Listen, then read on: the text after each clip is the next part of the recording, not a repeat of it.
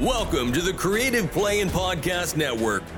Join us as we share our favorite RPGs, one shot games, tabletop games, reviews, and convention panels. Sit back and enjoy the show.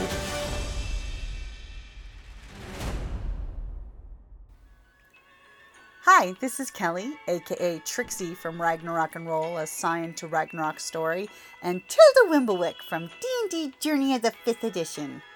First off, I would just like to say thank you to everyone for listening to our varied adventures, as well as for rating us on iTunes and RPGpodcast.com. If you haven't rated us yet, we would greatly appreciate it if you could.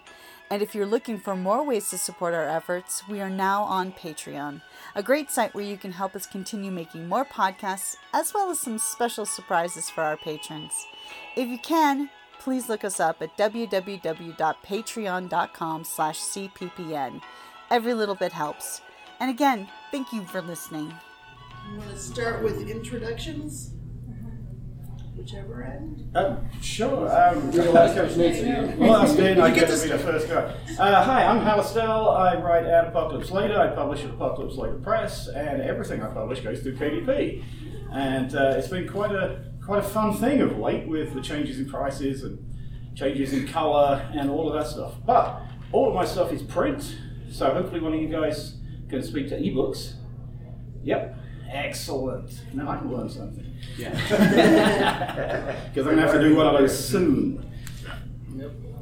Uh, I'm Cameron D. Blackwell. Um, I write um, gay, uh, oh wait, let me, gay science fiction, um, horror, and fantasy. Um, and all the stuff that I uh, publish also goes through KDP, and it's been a uh, harrowing uh, adventure as far as like the changes and um, me just kind of figuring out what looks good and what looks awful, and whether or not I have the energy to fix it. Yeah. Exactly. Hi, I'm Bruce Wiley. I am a struggling author. One thing is I got to come up with all the words. Yeah. The um, uh, I got stuck on this panel, and we're stuck on this panel because Joe and Scott said, "Oh, you're going to be published on, uh, on Kindle, aren't you? Here, you be on this." Oh, so Mind you you, I- stuck it with us. Eh, but happily. But uh, I've done a lot of research on basically what it is. And I looked at the format years ago, and we're going to talk about that a little bit. But Uh, I'm Jessica Feinberg. Uh, I'm also known as the Dragon Lady of Tucson, not by choice, but I got branded that way. Uh, I write assorted books, uh, many of which are guides to creatures, storybooks, children's books. I've done coloring books. It evolved into an entire product line, and everything I do is funded on Kickstarter, then goes to printers. I've worked with Ingram Spark and Kindle, uh, Kindle both for print and for digital, and then also I know a ton about the Kindle Unlimited program, which is one of the coolest things they offer. So we're definitely gonna gonna have to cover that. Definitely. All right. let's talk a little bit about the history of digital publishing. Um, back in the old days, you only really had one environment, which was pretty much Amazon Kindle. Yeah. Create And- space at a time. the best way you could phrase it back then was what you see is not what you get. um, the, the EPUB format was very difficult to, to format for. Uh, painfully so, as a matter of fact. Um, you really had to set something up, publish it. Yeah, I don't think so. Play with it again. Getting closer. Oh, that completely screwed it up. And go back and start from the beginning again. Or it looks good, and then you see it on another device, and you're like, "Oh my god!" Right. Oh my god. um, but now with Kindle Direct Publishing, it is all automated. And um, I wanted to be on the panel because obviously, if you guys haven't seen, my books are fully illustrated. Uh, so I'm trying to do things where the text and pictures are have to line up in certain ways. That's really important. So I figured I can offer something different on the panel for. Actually, I do the same because these are non-fiction, so lots and lots of imagery. And sometimes the imagery for some books needs to be lined up in certain ways with text, and sometimes it doesn't. So. Right. So you have to use it is automated, but you have to use a completely different app if you are doing comic books, children's books, or illustrated books versus novels or prose or oh yeah, you've gotta you've gotta know your Oh my gosh. yeah, now if, if you're laying out for print, then you set it out how you want in the program of your choice and you upload a PDF. And it's going to print how you laid it out. Exactly. So you know you've got full control. With ebooks, you have no idea what device somebody's reading on. So they could have a screen this big, it could be this big, it could be this shape, it could be that shape. And they can, they can wrap the text wherever. So if you've got images, Uh, fortunately, Kin- Kindle's fixed that in the last 10 years. They have? So, what has fixed that is the evolution of digital reading of comic books. Because comic books, the text must appear in certain places. So, when you have a print book, as you said, you're uploading a PDF, whether it's to KDP, another publisher, uh, Ingram Spark, etc. Ingram Spark, I won't even touch digital books through them. That's all ebook format. That's a whole mess. Uh, but what Kindle offers is they have ways where you can convert your PDF to your ebook.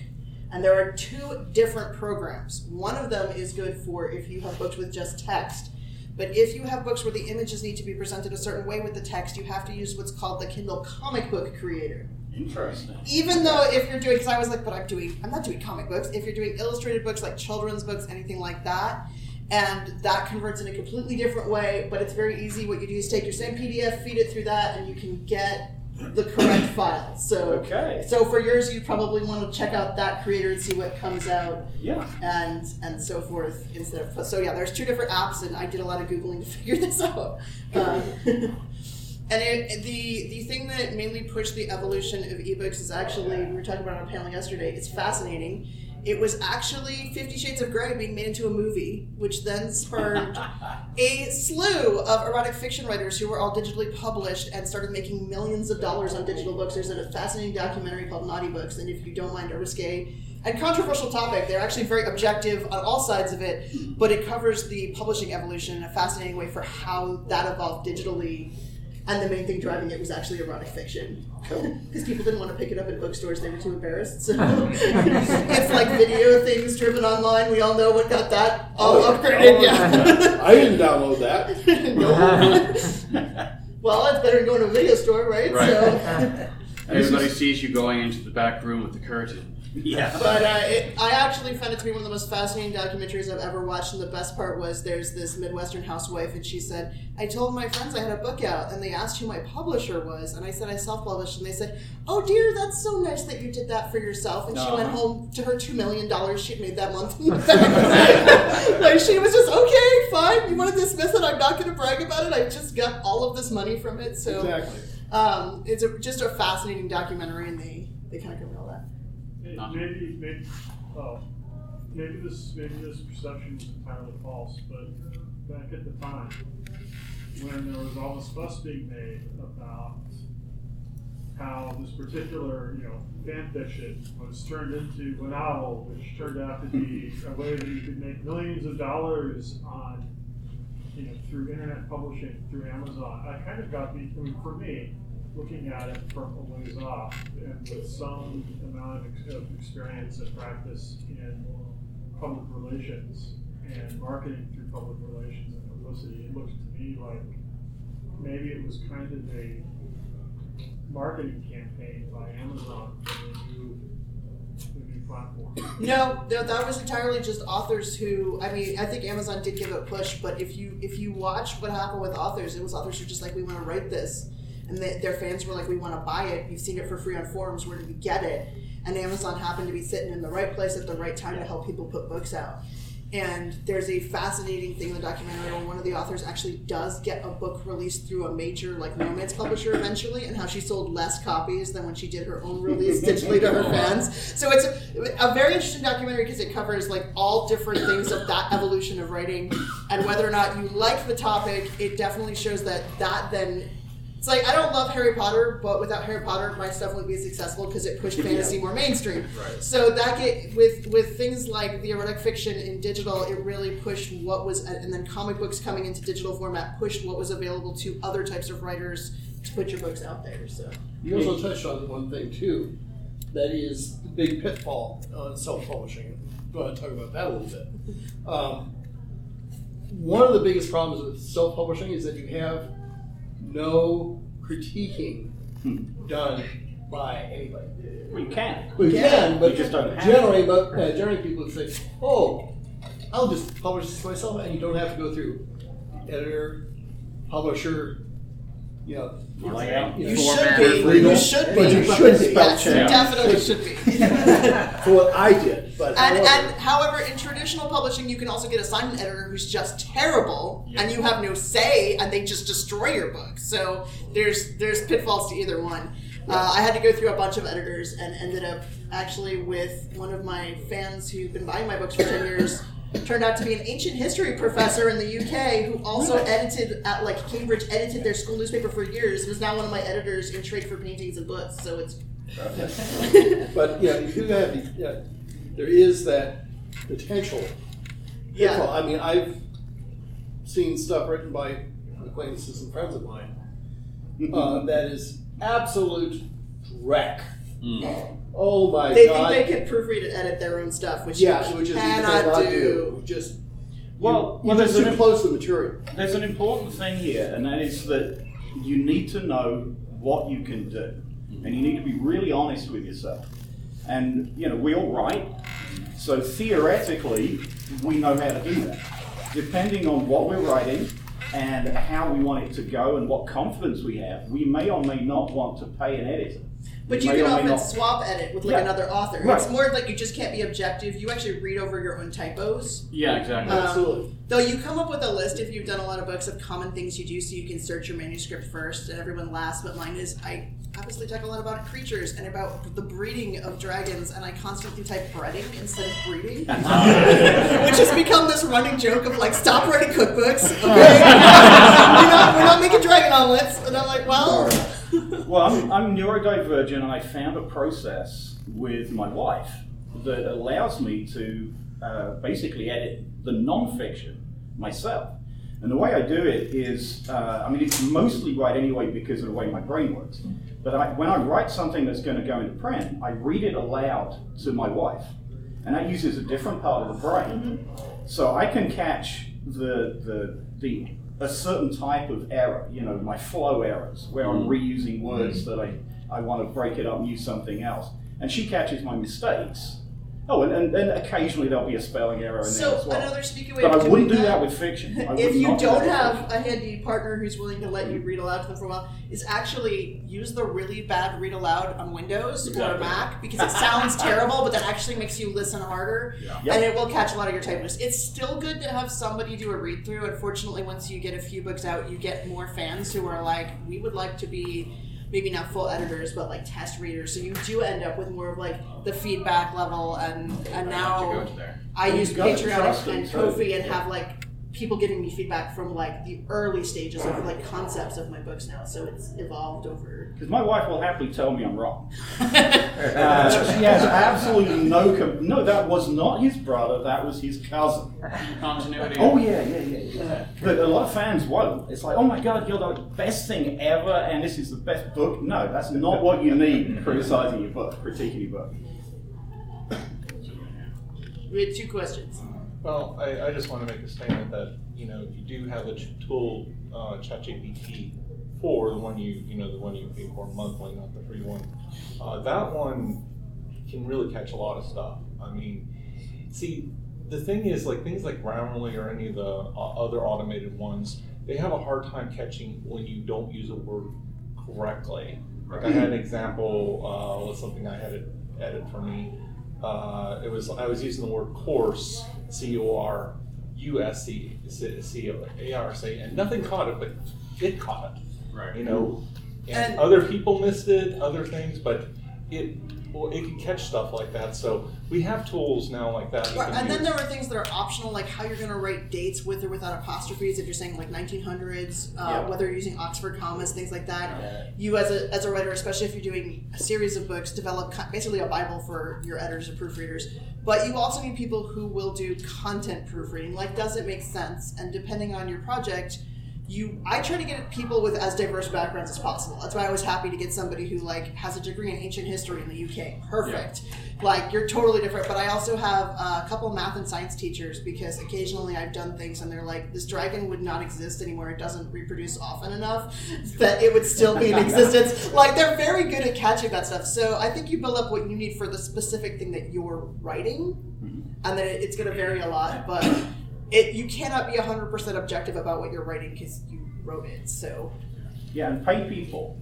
Uh, I mean, free tools are great, but if, if there's something that you honestly know you can't do yourself, pay somebody to do it. It's worth it.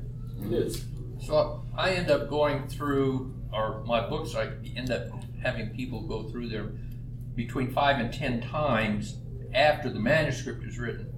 And for myself, I find that reading from back to front is one good way because you don't get into the story. right, reading the chapters out of order will Yeah. totally Right. also get you out of that. Okay, uh, I use um, Creative Writer, and it picks up stuff. Uh, I use an editing group, and they do pick up stuff like where did this character come from, or you know, that's not the description you used before, that kind of thing. And then I have a regular editor that I pay, and she goes through and picks up the rest. It doesn't get it all if you've got a hundred thousand words. It ain't going to Uh, be you perfect. have to learn to live with a couple typos because they're, Yeah. gonna, they're gonna get through. The interesting thing is with art, there's some similar techniques that take you out of the same thing as like reading a book backwards, out of order, reading aloud. You actually can, and I always recommend that people doing their own book covers, if you're an author and you're having a cover design for you, do this. Mirror image your book cover and make sure it still looks good. Yeah. Because if there's symmetry issues, centering issues, things that your eye would not catch, either turning it upside down or mirroring it, uh, they've done studies that show that people can draw more accurate portrait likenesses if they draw from a photo of a person and everything is upside down. Because it takes you out of your brain telling you how something should be and lets you look at it objectively. Um, and obviously, if you're talking about digital publishing and we're talking about covers, you also should make sure that your book cover looks good this big Yeah, yeah. because it's going to show up on Amazon tiny. It's going to show up across a room at a convention very small. Um, I've seen a lot of absolutely amazing indie published authors, and they have fonts that are just not readable on their covers. Like you might fall in love with the font, but get get like ten people to look at it and tell you if they can if they can read it. Yes. because that's huge. That- the kerning, oh, like uh, it always bugs me when like the R and the N next to each other looks makes it look like an M, and like what? Oh, there's a font. I can't remember which one. There's a font I really like. Oh, Nevis. It's a really good sort of headline font, and it, the kerning is just wrong, so I can't So- use it for certain words. Yeah. And it's One of the most famous things they tell you, and a lot of people just never use the, the font Arial. When people are like, "What are you talking about?" Try writing an address label going to Illinois in Arial because it'll just look like three mm. lines in a row. They do not differentiate between a capital.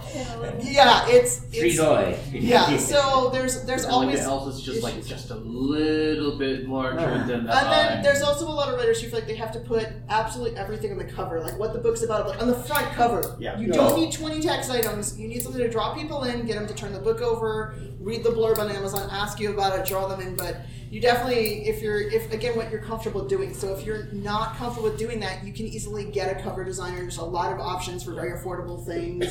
People trying to build portfolios who are happy to have you use a photo or take part in it, but depending on where you're at and whether you're going through a small press or doing it yourself, there's there's definitely need for like an objective eye for a lot of these things because we won't see them. Yeah, and that's a really important flow. So if you have a physical copy, it's slightly different with, with Amazon, though it still applies. But with a physical copy, somebody's going to come up, they're going to see your book, the cover is what grabs them. That's it. Doesn't matter what's in the book. The visual hook. The visual hook, it's going to grab them or it isn't going to grab. If it grabs them, they're going to turn it over and see what it is. And then you've got So now you've got the blurb on the back. That's important. It's got to be meaningful. It can't be crazy. You know, it's got to be right. And then they're going to open a book and look like this. They're not reading it. They're just looking what it looks like. And if you haven't laid the book out right, If the margins are weird or they might yeah. put it right back down again. So I'm not reading that. There's no margins. Everything's there's no justification. Um, there's a blank line in between every paragraph. And one of the things the I numbers? struggled with on mine is that because I was like with this one doing a field guide, I wanted it to look kind of handwritten, Mhm. but then I had to have it be readable, so I ended up getting like 20 different free commercial use fonts and handwriting, did a bunch of samples, shrank them down enough so you could read them, but they were on a smaller size, and just put them up for vote on my Patreon and was like, which of these is mm-hmm. most readable and do you like? And looked at what people mm-hmm. people said because that really helped. Because you might fall. I mean, I was mentioning in a panel yesterday, but the worst font issue I've ever had with a product I've got from someone else. I love Brian Froud. He designed Labyrinth and Dark Crystal, and he has two gorgeous Oracle decks out. And the first one, thank God the cards are numbered to reference in the book because the font used the capital letters on the cards. You cannot tell what they are. Oh. They're very flowery. They're very pretty. I have no idea what half of them are. Like there's like eight swirls in the F, and I'm like, I can't, is this an F? Is this an L? I can't. I can't. Is it a T? I can't tell. So When fonts get too extra. too extra. And I, you might fall in love with that, but you have to be like, is this actually going to be something where someone can tell what my book title is? There was a uh, there's a rather famous meme about someone writing something in blackwork, and all they did is like same little lines, like twelve or fourteen black lines, and it says, "What was that?" It says minimal. And yeah, that's because that's the way you do black work is that it is, you know, a set pattern. And when you've got a certain number of letters that have to use the same one, well, it's going to come out looking odd. Unless, of course, you're a death metal band, in which case you don't want anybody to read your logo. Yep, that's the one No. case where, like, if your logo's too readable, you're probably not a good metal band. Yes. If it doesn't, as my person said, if it doesn't look like a tangle of tree branches or brush that you find on the side of the road, they're not a good band. Yeah. And it's a trend with them. And if you ever see a poster that has like 10 bands for a concert, it's the funniest thing. You're just like, uh, I think Who's- that one's going to be good. You're right. He's like, can you read this one? I'm like, nope. Is there are there any letters in there? Like some of them literally just look like scribbles, which is amazing. Yeah. So obviously there are exceptions to the rule. So you mentioned justification, and that has been, um, it just made me cringe because I just learned about justification last year. So I've been doing this by myself, right? I've been self-publishing. Um, so if you start, well, I started self-publishing in like 2018, um, just because I didn't want to to take the time to learn how to do it um, correctly. I didn't know how, and I let the uh, my fear of not knowing um, get in the way of that. But I'm like, you know what? I'm finally going to do it, and I just put it all together in KDP and then threw it out there. And it was like, yay, I did it! And then I got the book in print form. Like, this is awful. No justification whatsoever. I think someone did a review of one of my books. And like, there's no justification in this book, and there's no justification for not having any justification. And so, But you learned for future. Was that me? Well, I hope so. it might have been Cherry vanilla. chili vanilla, yeah. And so I'm like, I don't know what that is, but okay, cool. And so my books has been like, it's a, a journey of what I've learned. So like these two books, no justification. And then somebody said, oh, this is what justification is. And then the third book was like, oh, wow, this is great. So now that I know what this is, I'm like, do I really want to go back and fix all of that? And I think it's uh, like a constant improvement process. Mhm. I don't know. Nobody's mentioned. Um, uh, we're talking about KDTP, a lot of it for digital publishing and for print publishing, but nobody's mentioned unlimited. Yeah. Do you oh, guys know about that? Do you, I mean, I, I know about it, but I don't use it, so. So, what Kindle Unlimited is, is if you are digitally publishing a book for Kindle, you have the option of joining the Kindle Unlimited program. You can also remove your book from it at any time. It takes about a month, so you have to choose.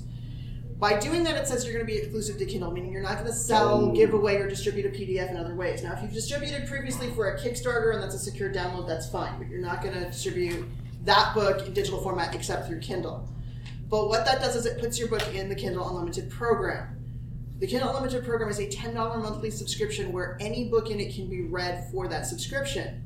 And they take 100% of the subscription fee, add it up, which is usually between 30 and 40 million dollars, and divide it up amongst the pages read because they can tell digitally what pages have been viewed. And then they pay you royalties on that. So you are still paid per book read, but your readers are only paying a flat $10 fee. It's a really amazing program. A lot of what I write is for families, and so their kids want to like see all my how to draw books or all of my books on dragons, and so they can read all of them in that as long as they're a subscriber. But I'm still making anywhere from a dollar to three dollars a book.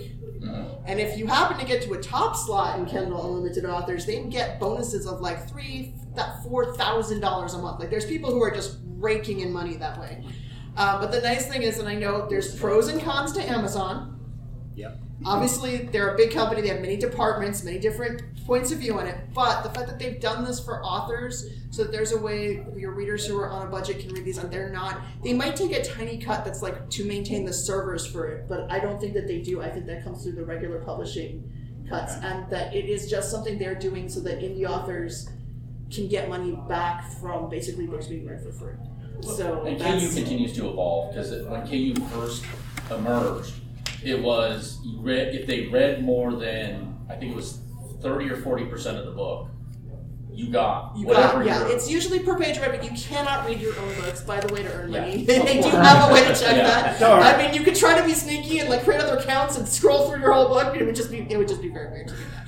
Um, there's also a lot of really amazing authors. Uh, a couple I read who really don't do a lot of print sales, um, who are just primarily through Kindle Unlimited and Audible for audiobooks. Um, in cozy mysteries, there's like a huge push for that, and there's some authors who are putting out two or three books a year and doing really, really well that way. And they are basically cutting out the entire mainstream distribution. They're not even going to conventions. They're just sitting there doing their writing at home, putting the books out, and raking in money. So, you know, there's obviously a lot of options, and you have to figure out as a creator what you want to do. As I say, I feel like you should be on the panel too, because I know you're all Kindle and I'm yeah, I'm pretty much all Kindle too. I mean, the up word, to you. the, word ex- the word exclusive worries me there, but it's it's you make that. But you can decision. turn it off at any time. It Right. takes a month to go- to they basically do the first of the month pull things from the program that have been turned on and off. So you can decide, oh, I'm going to do a giveaway. Or the thing is, as part of the program, you also can choose to do a certain number of specials where, like, your book is only a dollar for people, Mhm. or you can do free giveaways, and it gets you a lot of PR on Amazon to do that, and that your book's free for a certain amount of time, the digital book. So if you have a new book coming out in a series, you can be like, go read the first one for free right now. Right. For like 14 days or something. And you can change that, bring it out, bring it in. Bring it in, yeah. You yeah. have a lot of options, and I like that you're not like Yeah, for all time locked to that. So since I Kickstarter fund everything, my deal is if you get a physical book on the Kickstarter, you got the digital book for free. And if my project has multiple books, you get all the digital books for free. So a lot of times, if you're buying like a twenty dollar full color hardcover, you're actually getting thirty dollars of digital books for free with it from me. But then after the Kickstarter, because that distribution is all done securely, it's not open to the public, it's just for those people.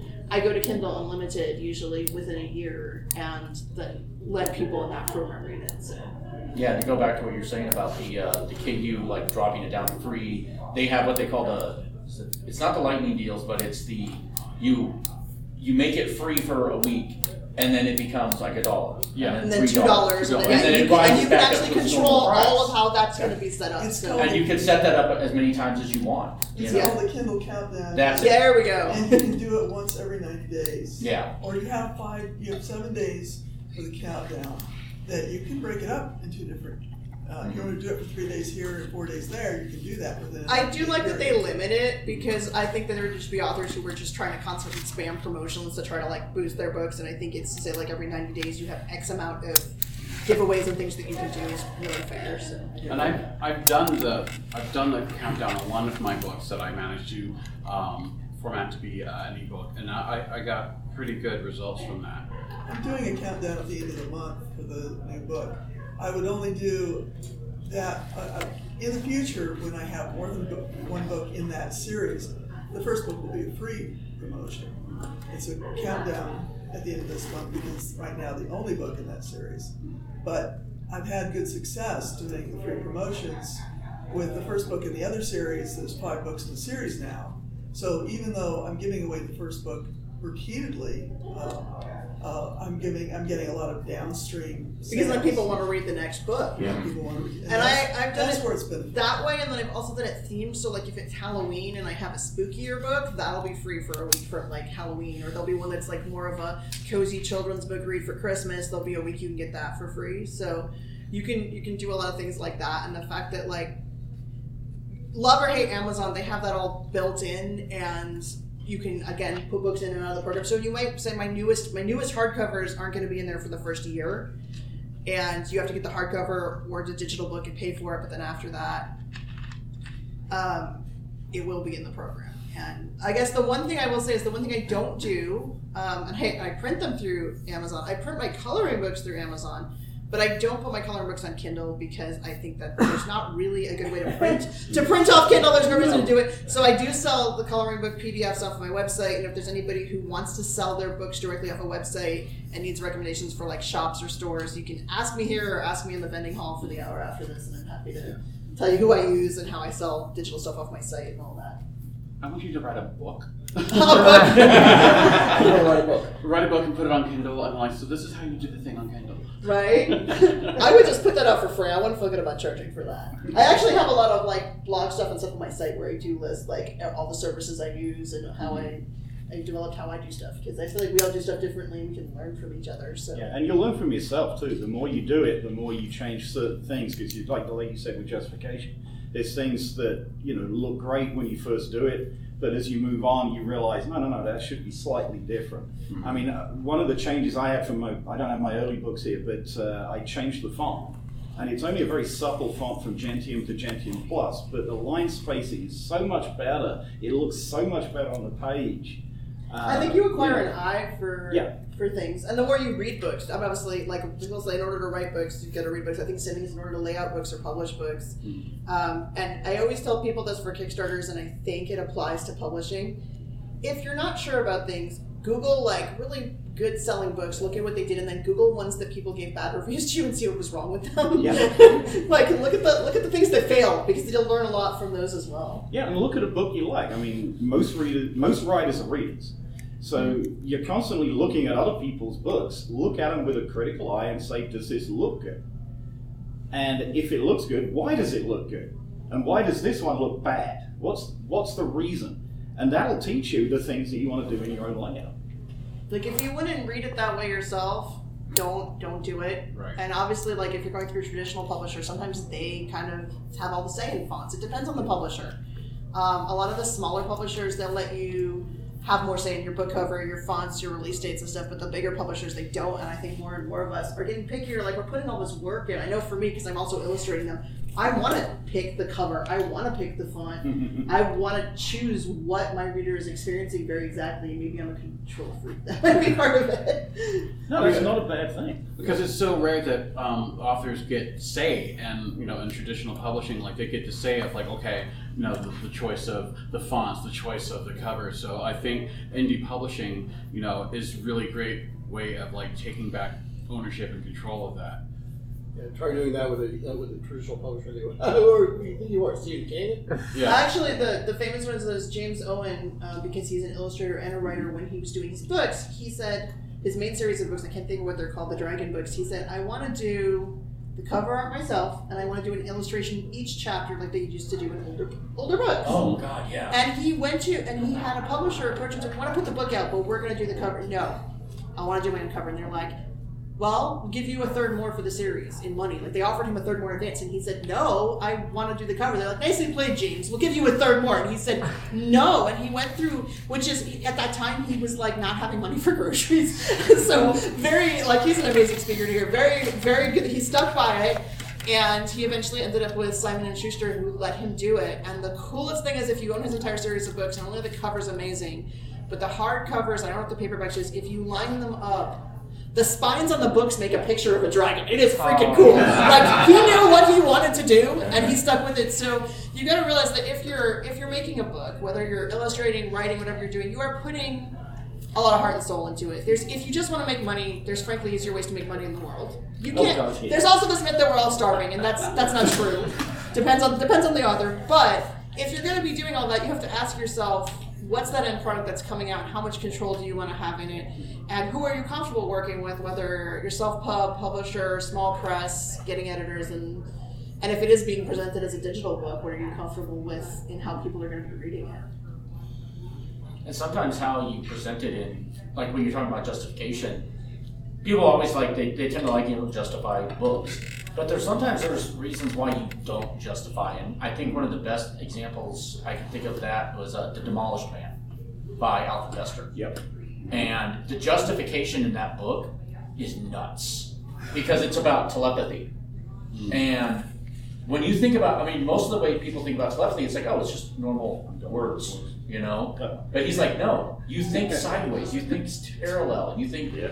And he shows that in the justification of the book, and it's nuts to read as a result, but it's so engaging. One of the other books series that I know he had a difficult time with was Series of Unfortunate Events Mhm. because he plays with not only how text is laid out in the book, but with weird things. And he had to go to his, his editor at one point and say, "This is." The editor said, "You have four pages of the same thing over and over again." He's like, "No, that's on purpose. There's a secret message in the middle of it if you keep reading it. It's supposed to be that way."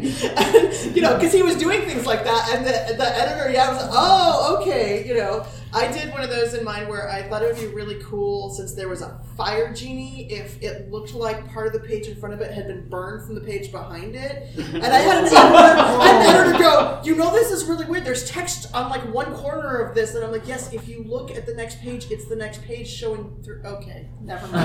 never mind. And then my latest book, I have something that's an invisible newsletter, so there's no picture for it, and at least one person was like, you know, the picture's missing here, and I'm like, it's literally called the invisible newsletter.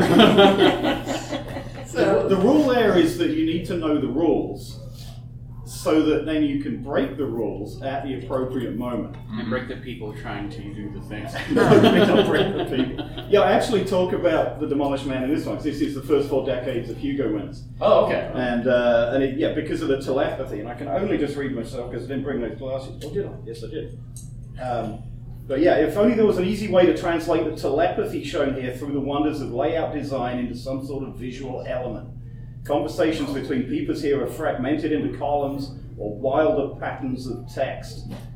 Uh, and I can't talk about psychoanalysis much because that way lies spoilers, but it's pivotal stuff and that's what's unusual and interesting. And that's a good thing to have in a book, unusual and interesting. But it's got to work. It's got to have a reason to work. Oh, like uh, House of Leaves, right? Oh, House of Leaves. Yeah. People will buy House of Leaves because it doesn't follow any rule there is in the layout. So um, I did everything. I did Hollywood creature design and then obviously didn't end up staying in Hollywood. But the thing that my teacher like hammered into my head over and over again is Okay, yeah. you can do anything you want with the creature design so long as you have a reason for it when someone asks you. Mm-hmm. As long as there's like a there we go with your ships. Yeah, you gotta have a reason. If you're like, oh no, this creature, you know, it, it has super sensitive skin and that's why it looks like this. As long as you have that answer for when someone mm-hmm. asks you, then you're good. But like don't if you do things just to do just to do things, then it yeah. I think that's like a rule in steampunk too. Like, okay, cool, you have this cool device, it looks great, but what does it do? Like you have to explain. You know. Yeah.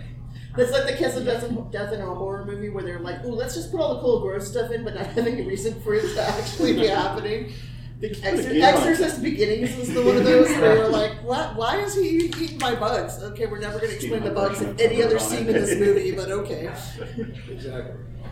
No, there was a uh, there was a situation where you know talking about justification and such. It's like I really wanted to use an acronym, a modern acronym, in one of my stories, so I had to backronym the whole thing Mm-hmm. and develop the uh, uh, Tesla accentuated rod of electric radiance.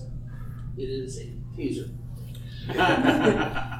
and basically, it's the guy's walking stick has a flywheel in it. As he walks, he's generating, storing electric current. So when necessary, he puts the two electrodes on the end, the end of the cane, hits the button, and zap, knocking the guy out. I think I usually stay away from acronyms because I really don't know how to make them work within the story. But in one of my, uh, I have a, a web series, is uh, kind of like a, fantasy spoof, and um, one of the characters needs to get some new armor, and so he um, is taken to this like bazaar, right? And uh, he's like, "Oh, this uh, shiny gold medal um, is made from um, polyorbium uh, latinum tritrasbisalimate," and it's like, "What?" It's like, "Oh, it's PLOT." well, and there are a lot of writers like like who won't tell you ahead of time who hide things. Like, um, again, I have to go back to like people who play with languages like Lemony Snicket series of Unfortunate Events. That if one of the books is is bird themes, it's the Fowl Village, like birds, like fowl. and the baby's nonsense words in that book, when I read it, I thought they were nonsense words, like all of the other books. Until someone who was a bird watcher read it and said that the scientific names of birds backwards. I'm sure his editor had so much fun with that. Like, what is this?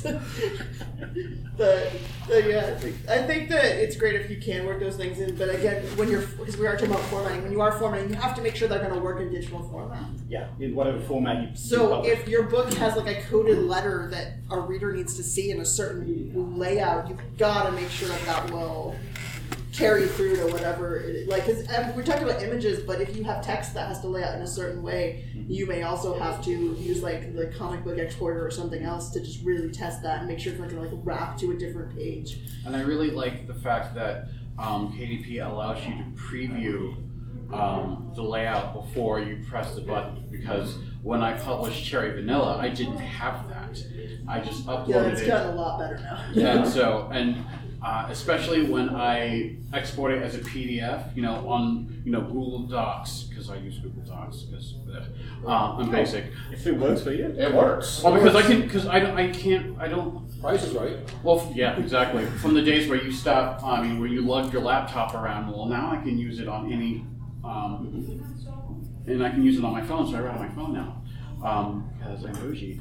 And I forgot where I was going with this. Um, so um, yeah, so it looks one way on your screen, and then you export it as a PDF, and then you upload it to KDP. Well, something that was dead center is now over here when you upload it to KDP, and I'm like. So, so with that, the awareness you have to, to realize is it's both a pro and a con. On most Kindle devices, and if you have a phone that has the Kindle app, one of the things that they let you do is adjust the text size when you're reading, so that if your eyesight is different, whatever, which is a great thing. But if your book has something that has visual layout, either with art or text, you may need to convert like a letter or something to an image for that book.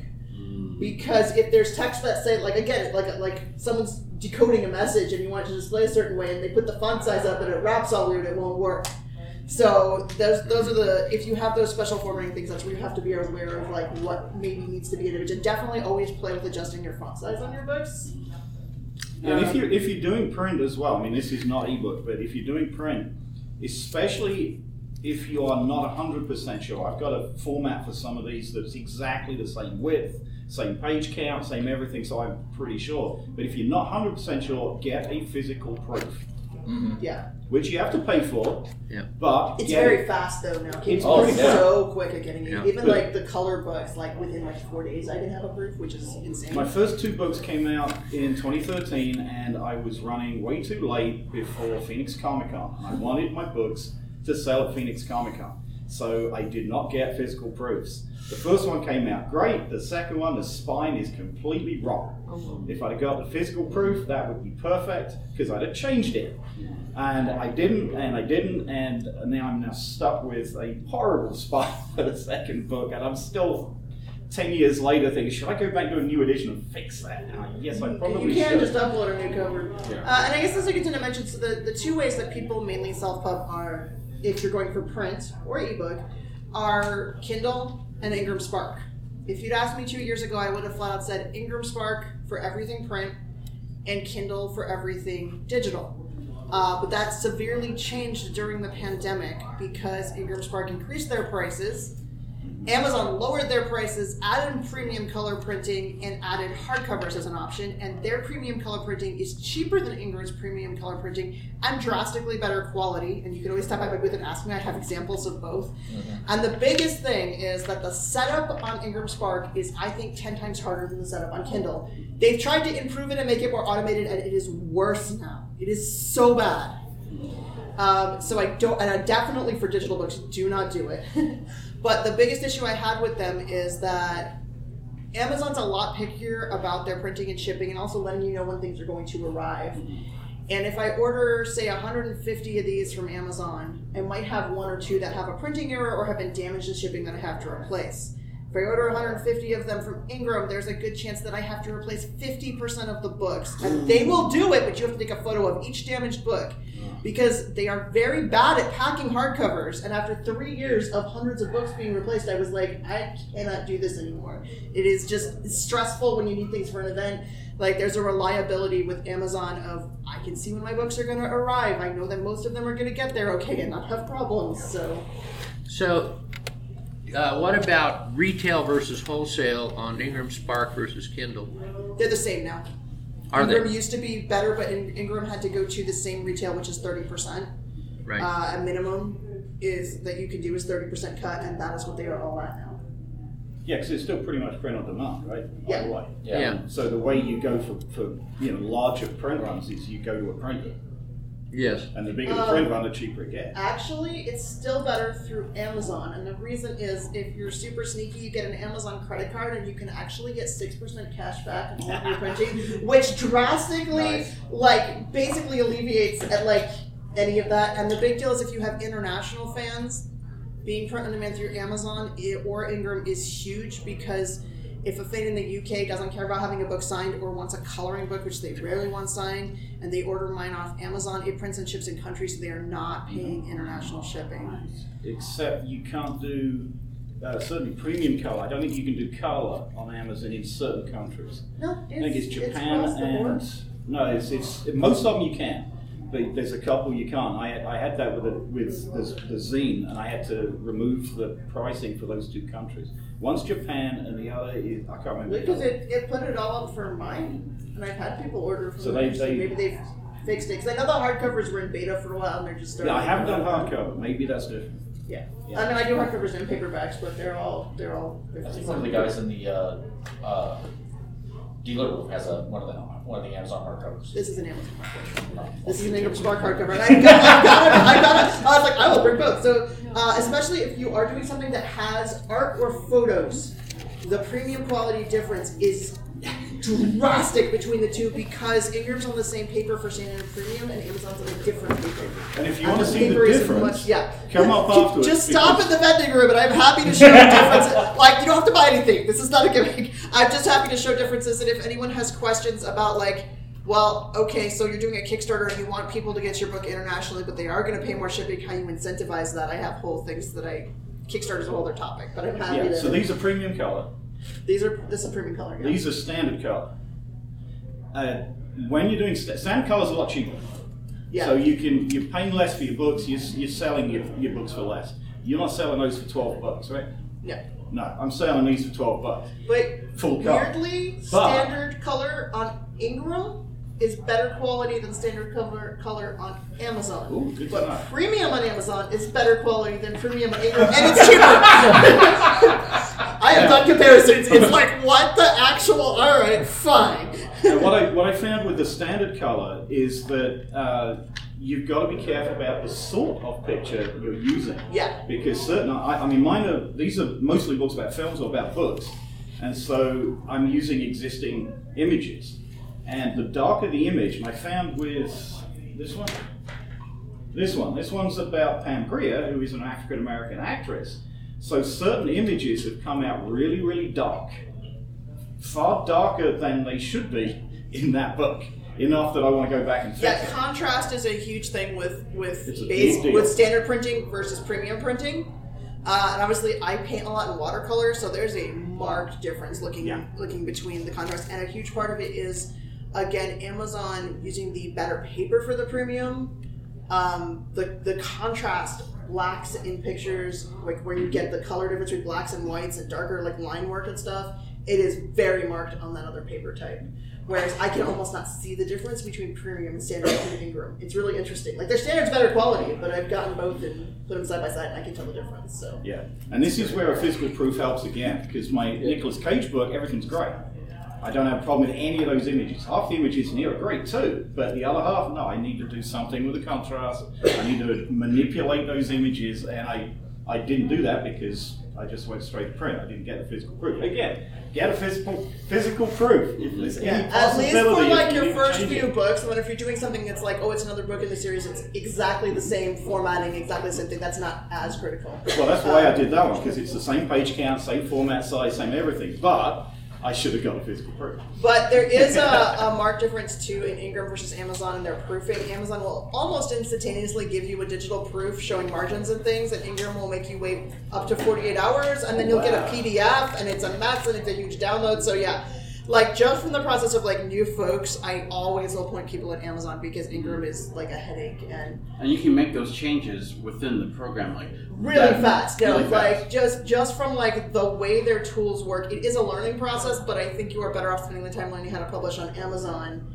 um, and definitely having things that are fast, next day shippable, Amazon Prime printing kind of things. Like really incentivize people to get your books. So. So the, you can you can do both, and we should probably mention you can. uh, Amazon is very very available. Wherever you are in the world, there's an Amazon. They'll print, they'll ship. It's easy. You get that international benefit. There's all sorts of other benefits that you just mentioned. Kindle Unlimited. All of those are just Amazon. Uh, if you go, if the, the best bet is to, to buy your ISBN from Bowker separately. Don't get the Amazon one because that locks you into being a KDP publisher. Nope. No. You can Does that be, you change can be now? on both. You can be on as many. If I want to, I have collector's editions. Of, I have this book on Ingram, and I have a collector's edition through Amazon. Where did you get the ISBN? Free from both. Oh, so it's a I have different ones I'm ISBN. not using. Yeah. No, every edition of your book Well, well, yeah. should have a different ISBN. Yes, right. Paperback, hardcover, collector's editions, reissues. Okay, Like, so if you buy your ISBN first from Bowker, then you can publish at Amazon with your ISBN, use their free barcode and all that. But then you can go to Ingram and publish using the same ISBN because it's the same edition. can't.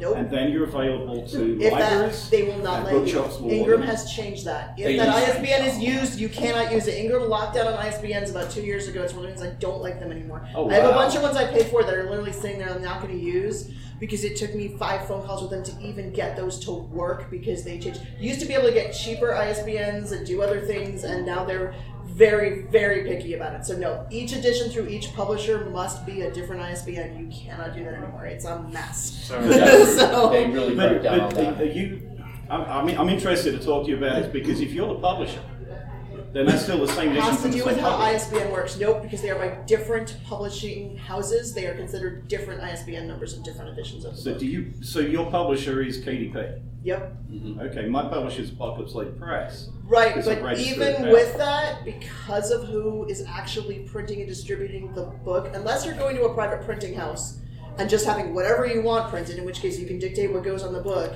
they will not let you repeat use an ISBN. It's actually monitored and it says already used and it goes through a mess. And they even thought mine were already used when they've never been used, and I had to go through like, a, this is why I have issues with Ingram. Like, Like you can get it to work, but the big thing for me is not knowing when books are going to arrive, having books damaged, and then about a year and a half ago they started improving the website, fixing all these ISBN things, fixing them in which it made it really strict and broke it. Fixing. And they put they put a more user friendly interface. And I'm allowed to criticize this. I used to be a user interface designer. It's terrible. It is horrible. It has so many bugs in it. So when they went to the 30%, it used to be you could do 35% um, or like 30%, but they, they upped it and you had to go change your pricing on your books if you had the lower percentage. It gave errors to everyone changing their pricing for like four days. It was like the worst nightmare of like, they're like, oh no, it's nothing we're doing. We're like, your site is literally telling us we're not doing it right when the percentage is right there and it is, and it won't, it won't say if it changes. I guess the lesson here is that things change. Yeah. Yes. Yeah, We are so at in five two, minutes. in two years you might hear me say, you've got to be on Ingram, Amazon's terrible. Right. So- All right, we're at five minutes till. Uh, anybody have any questions? Distribution on Kindle versus Ingram. I think they're pretty on par now. Yeah.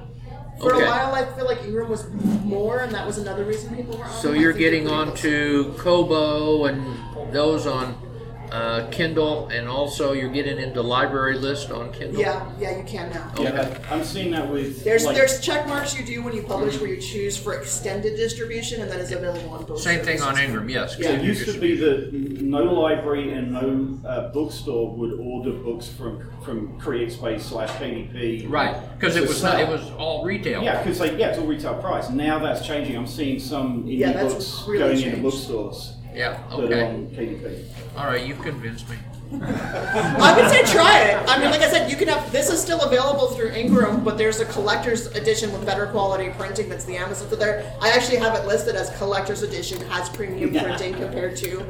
Well, I So went through the choose. nightmare with Ingram every book, so I know exactly what you're saying. No, it's been it's been getting progressively more difficult as they've improved things. And the thing with IS, and the thing with ISBNs. oh know, yeah, Oh, you know, Bowker's got it. Five Like I phone said- calls.